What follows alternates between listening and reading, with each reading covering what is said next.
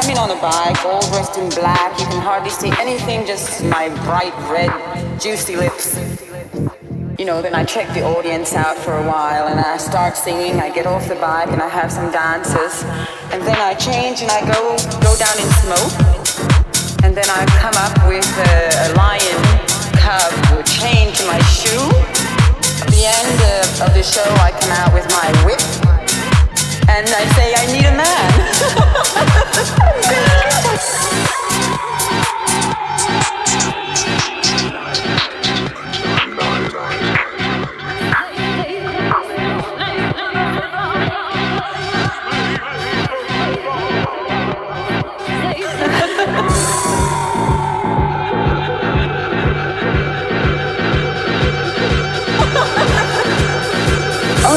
very serious for me. It's it's very dramatic and it's very fresh. It's very exciting. It's really new and it's me. Ladies and gentlemen, Miss Grace Jones.